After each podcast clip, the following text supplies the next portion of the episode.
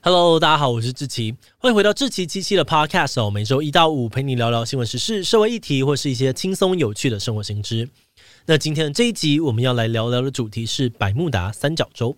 说到百慕达三角，你对它的印象是什么呢？有的人说，百慕达三角是世界上面最危险的海域，经过当地的船只啊，或是飞机，常常会因为不明原因失事，怎么样搜救都找不到。而这些都市传说，多年来在世界各地都引起了很多的讨论。有些人觉得这是跟当地有特殊磁场和重力有关，所以人们在这一区会迷失方向。还有人主张哦，这些磁场啊跟重力都跟外星人有关，所以都是外星人惹的祸。甚至还有邮轮公司推出了百慕达三角之旅，邀请了许多神秘学家啊、幽浮学者，还有有时空旅行经验的前辈共享盛举。而且邮轮公司还保证说，如果船真的消失了，人没有回来，那一定会全额退费。呃，这个到底是谁要？不过吐槽归吐槽，这个百慕达三角到底是怎么回事？它为什么会那么可怕？这些都市传说都是真实的吗？今天就让我们一起来聊聊百慕达三角吧。不过在进入今天的节目之前，先让我们来一段工商服务时间。你想要开始培养家里小朋友的日常生活能力吗？那就赶快来考虑看看《芒狗狗》绘本吧。《芒狗狗》是我们团队推出的生活教育绘本，内容包含了教小朋友怎么过马路。怎么预防在卖场走失等等的安全行为？另外还有建立身体界限、认识挫折的情绪、接纳高敏感朋友等等的生活观念。我们在推出之后就大受欢迎，很多家长都回报说，他们的小朋友每天都想要听。另外也还有深受家长好评，让小朋友非常喜欢的寻宝游戏本，可以让孩子在台湾的场景当中观察细节，不只好玩，又能够让他们练习长时间的专注能力。目前十本全套组合有现省两千元的超划算优惠，那如果输入资讯栏中的专属折扣码 Podcast 七七，就还能够再打九折。现在就赶快点击资讯栏的链接到芒狗狗官网去看看吧。好的，那今天的工商服务时间就到这边，我们就开始进入节目的正题吧。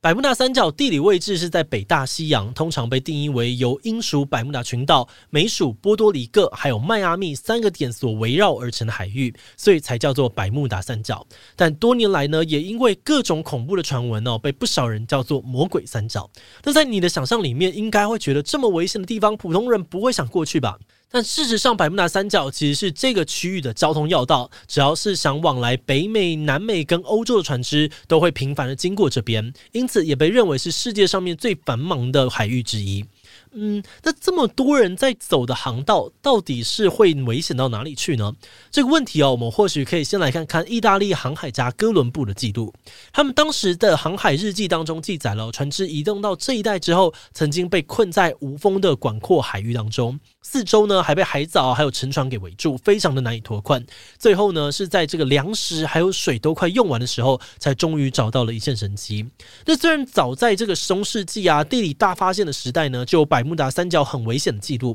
但是现在大众真正认识到百慕达三角的恐怖，其实已经是一九五零年代的事情了。当时美国迈阿密先锋报的记者 Jones 发表的文章叫做《百慕达三角的异常失踪案》，成功的引起了大家的注意。后来又有媒体不断的刊登出各式各样百慕达三角的失踪新闻，才把百慕达三角很可怕的这个概念推到了高峰，升值在读者们的心中。那在这些离奇的故事里面，最有名的就是两起美国海军发生的故事。第一个故事是关于美国海军单次最多人失踪的案件。一九一八年的二月十六日，美国的运输舰独眼巨人号从巴西里约的热内卢出发，带着满满的矿石要往美国马里兰州的巴尔的摩移动。独眼巨人号是一艘超级大的运输船哦，可以承重大约八千一百吨的货物，大概是六千多台 Toyota Altis 汽车的重量，是美国当时相当重要的补给船。而这趟航行除了货物呢，上面还载着三百零九名的美国海军。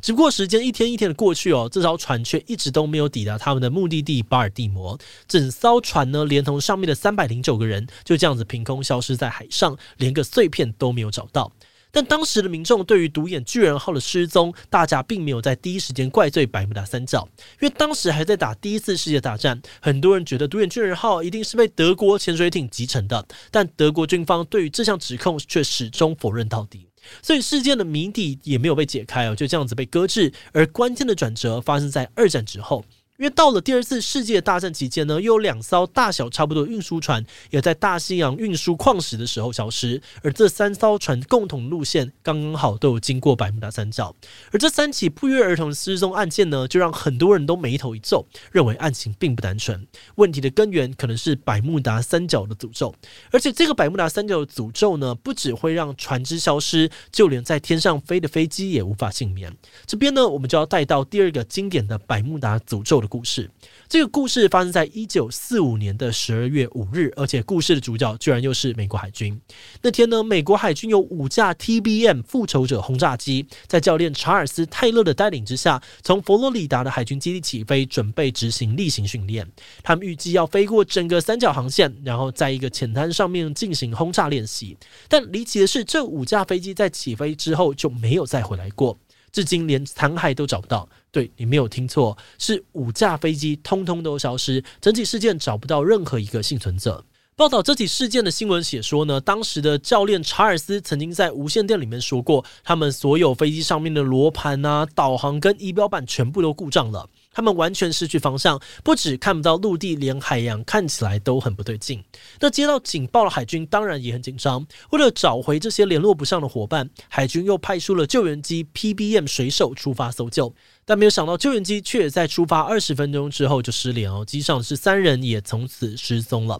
报道中还说呢，海军调查委员会的官员曾经表示，这些轰炸机飞向了火星。不少人相信，这些消失的飞机肯定都是被外星人抓走了。而这起事件呢，也让百慕达三角再度蒙上了一层神秘恐怖的面纱。后来就有各式各样的电影啊、小说作品等等，都对于百慕达三角的秘密做了很多的揣测。所以慢慢的，就越来越多人都开始相信说，百慕达三角不是什么好地方，可以不要去的话，就尽量不要去。嗯，但虽然百慕达三角在大众的心中有了负面的恐怖形象哦，但是最近几年也有越来越多的学者投入百慕达的相关研究，想要解开这些神秘消失事件。那他们发现了什么呢？首先，我们刚刚讲到的第一个故事呢，独眼巨人号案件，很多现在的学者就认为哦，这其实是一连串的糟糕事故所造成的。有报告就指出哦，当时在离开港口之前呢，这台巨大运输舰的两台引擎之中，有一台的气缸破裂了，造成引擎无法正常运行。但是当时船上的人却觉得没有问题哦，还是正常起航，想要等撑回美国再处理。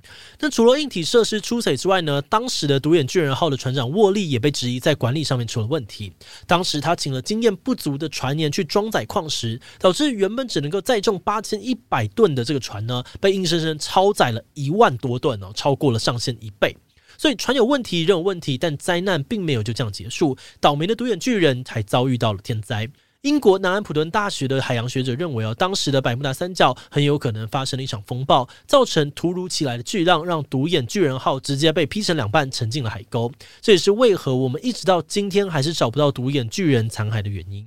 而另外一个复仇者轰炸机事件呢，其实也有类似的状况。在一体方面哦，因为当时的 GPS 还没有普及，轰炸机的驾驶必须要仰赖指南针、计时设备呢，还有精确的记录来判断他们往特定方向飞了多久，才能够知道自己大概在哪里。但根据当时的无线电通联显示，指挥官查尔斯飞机上面的指南针其实故障了，飞机上面也不知道为何没有计时设备，只能够仰赖手表，所以他们就真的在空中迷路了，完全搞不清楚自己在哪边，最后只能够考虑迫降在海面上。不过因为复仇者号的机体很重，在高速下坠的这个状况之下，很难在海面上面顺利的降落，所以有可能会直接往下坠到海底。而另外一方面，那个原本要去救援复仇者的救援机 PBM 水手，则是一开始在设计上面就有问题，甚至呢还曾经被昵称为“飞行油箱”，一点点的小火花都会导致爆炸。而且根据当时行驶同一区域的船只指出呢，他们有在空中看到一个火花跟听到爆炸声，所以很有可能哦，当时就是 PBM 水手在空中爆炸，所以才会完全找不到残骸。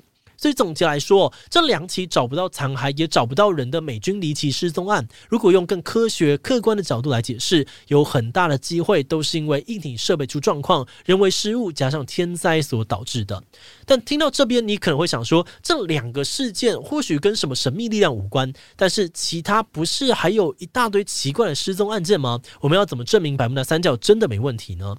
嗯，要讨论百慕大三角有没有问题之前，或许我们可以把事情再往回推一点点，更根本的问题应该是，百慕大三角这一区在数据跟比例上面真的有比其他地方危险吗？它真的有发生过这么多事故吗？根据美国国家海洋跟大气管理局还有美国海岸警卫队的资料显示，考量到这里是一个频繁出入的海域。其实就统计上面来说，失踪人数并不算特别多，也没有比其他地方发生更多事故。而另外一方面，英国的大型保险公司劳合社也表示，他们没有发现百慕达三角有大量船只失踪的记录，因此他们也不会针对这个区域提高保费。除此之外呢，号称跟百慕达有关的事件很多，其实有报告不实的问题。譬如在二零二零年，在爱尔兰附近被发现的无人船 MV Alta 号，因为它最后一次航行呢有经过百慕达，再加上船好好的，但船员却都不在船上，因此呢就被媒体大肆的吹捧成新的百慕达幽灵船。但是这艘船的船员其实早在两年前的航行就因为船只的状况不佳，大家选择弃船。而后来呢，这条船也被海盗抢走，所以根本就不是什么幽灵船。有研究学者就觉得，百慕达三角会被宣传的这么恐怖，其实跟耸动的故事被受好评脱不了关系。毕竟，为了让各种书籍还有电影好卖，一直都很多人在创作关于百慕达三角的故事。但是实际上面到底发生过多少事件，就比较不被关注。而且一般人平常也不会没事就去研究百慕达三角的故事，真实事件呢跟创作文全部都混在一起，久而久之，大家也很难判断什么是真的，什么又是假的。所以今天你听完这一集，你就会跟朋友炫耀说啊，那个百慕达三角，我也是略懂略懂哦。在节目的最后，我们也来聊聊我们制作这一集的想法。其实大家小时候多多少少都有听过关于百慕达的恐怖传说，但就在制作这个主题，真的好好了解传说背后的真实故事之后，才发现以前觉得很可怕的百慕达三角，其实好像嗯也蛮普通的，好像就是透过这些故事层层的包装，才让百慕达三角变成世界上面最神秘也最可怕的地方之一。不过从另外一个角度来看呢，我们觉得这些包装其实也是很有趣的一个现象，就是因为超自然现上离奇故事很吸引人，以及我们对于地球科学还是有很多的未解之谜，所以大家才会努力的想出各式各样的解释，试图想要理解这一切。而且，如果不是小时候看过很多百慕达三角的鬼故事，我们或许呢也不会对这个离我们这么遥远的地方产生兴趣。少了这些耸动的都市传说，或许也不会有一群人拼命的在研究这一带。所以，就某种程度来说，这些故事包装或解释的存在，也已经让百慕大三角不再只是地理位置的称呼，而是成为一种文化现象的代名词了。好的，那我们今天关于百慕达三角的介绍就先到这边。如果你喜欢我们内容，可以按下追踪跟订阅。另外，我们在 EP 六十呢也讨论过一个同样荒谬的猎巫运动。这里说的是真的，猎杀女巫的那种猎巫运动。当时的欧洲人为什么那么痛恨女巫？他们又是怎么判断一个人是不是巫婆的呢？如果你对这个故事感兴趣，欢迎你去听听看 EP 六十哦。如果你是对于这一集百慕达三角的故事，对我们 Podcast 节目或者我个人有任何的疑问跟回馈，也都非常的欢迎你在 Apple Podcast 上面留下五星留言。那今天的节目就这样告告一段落，我们就下集再见喽，拜拜。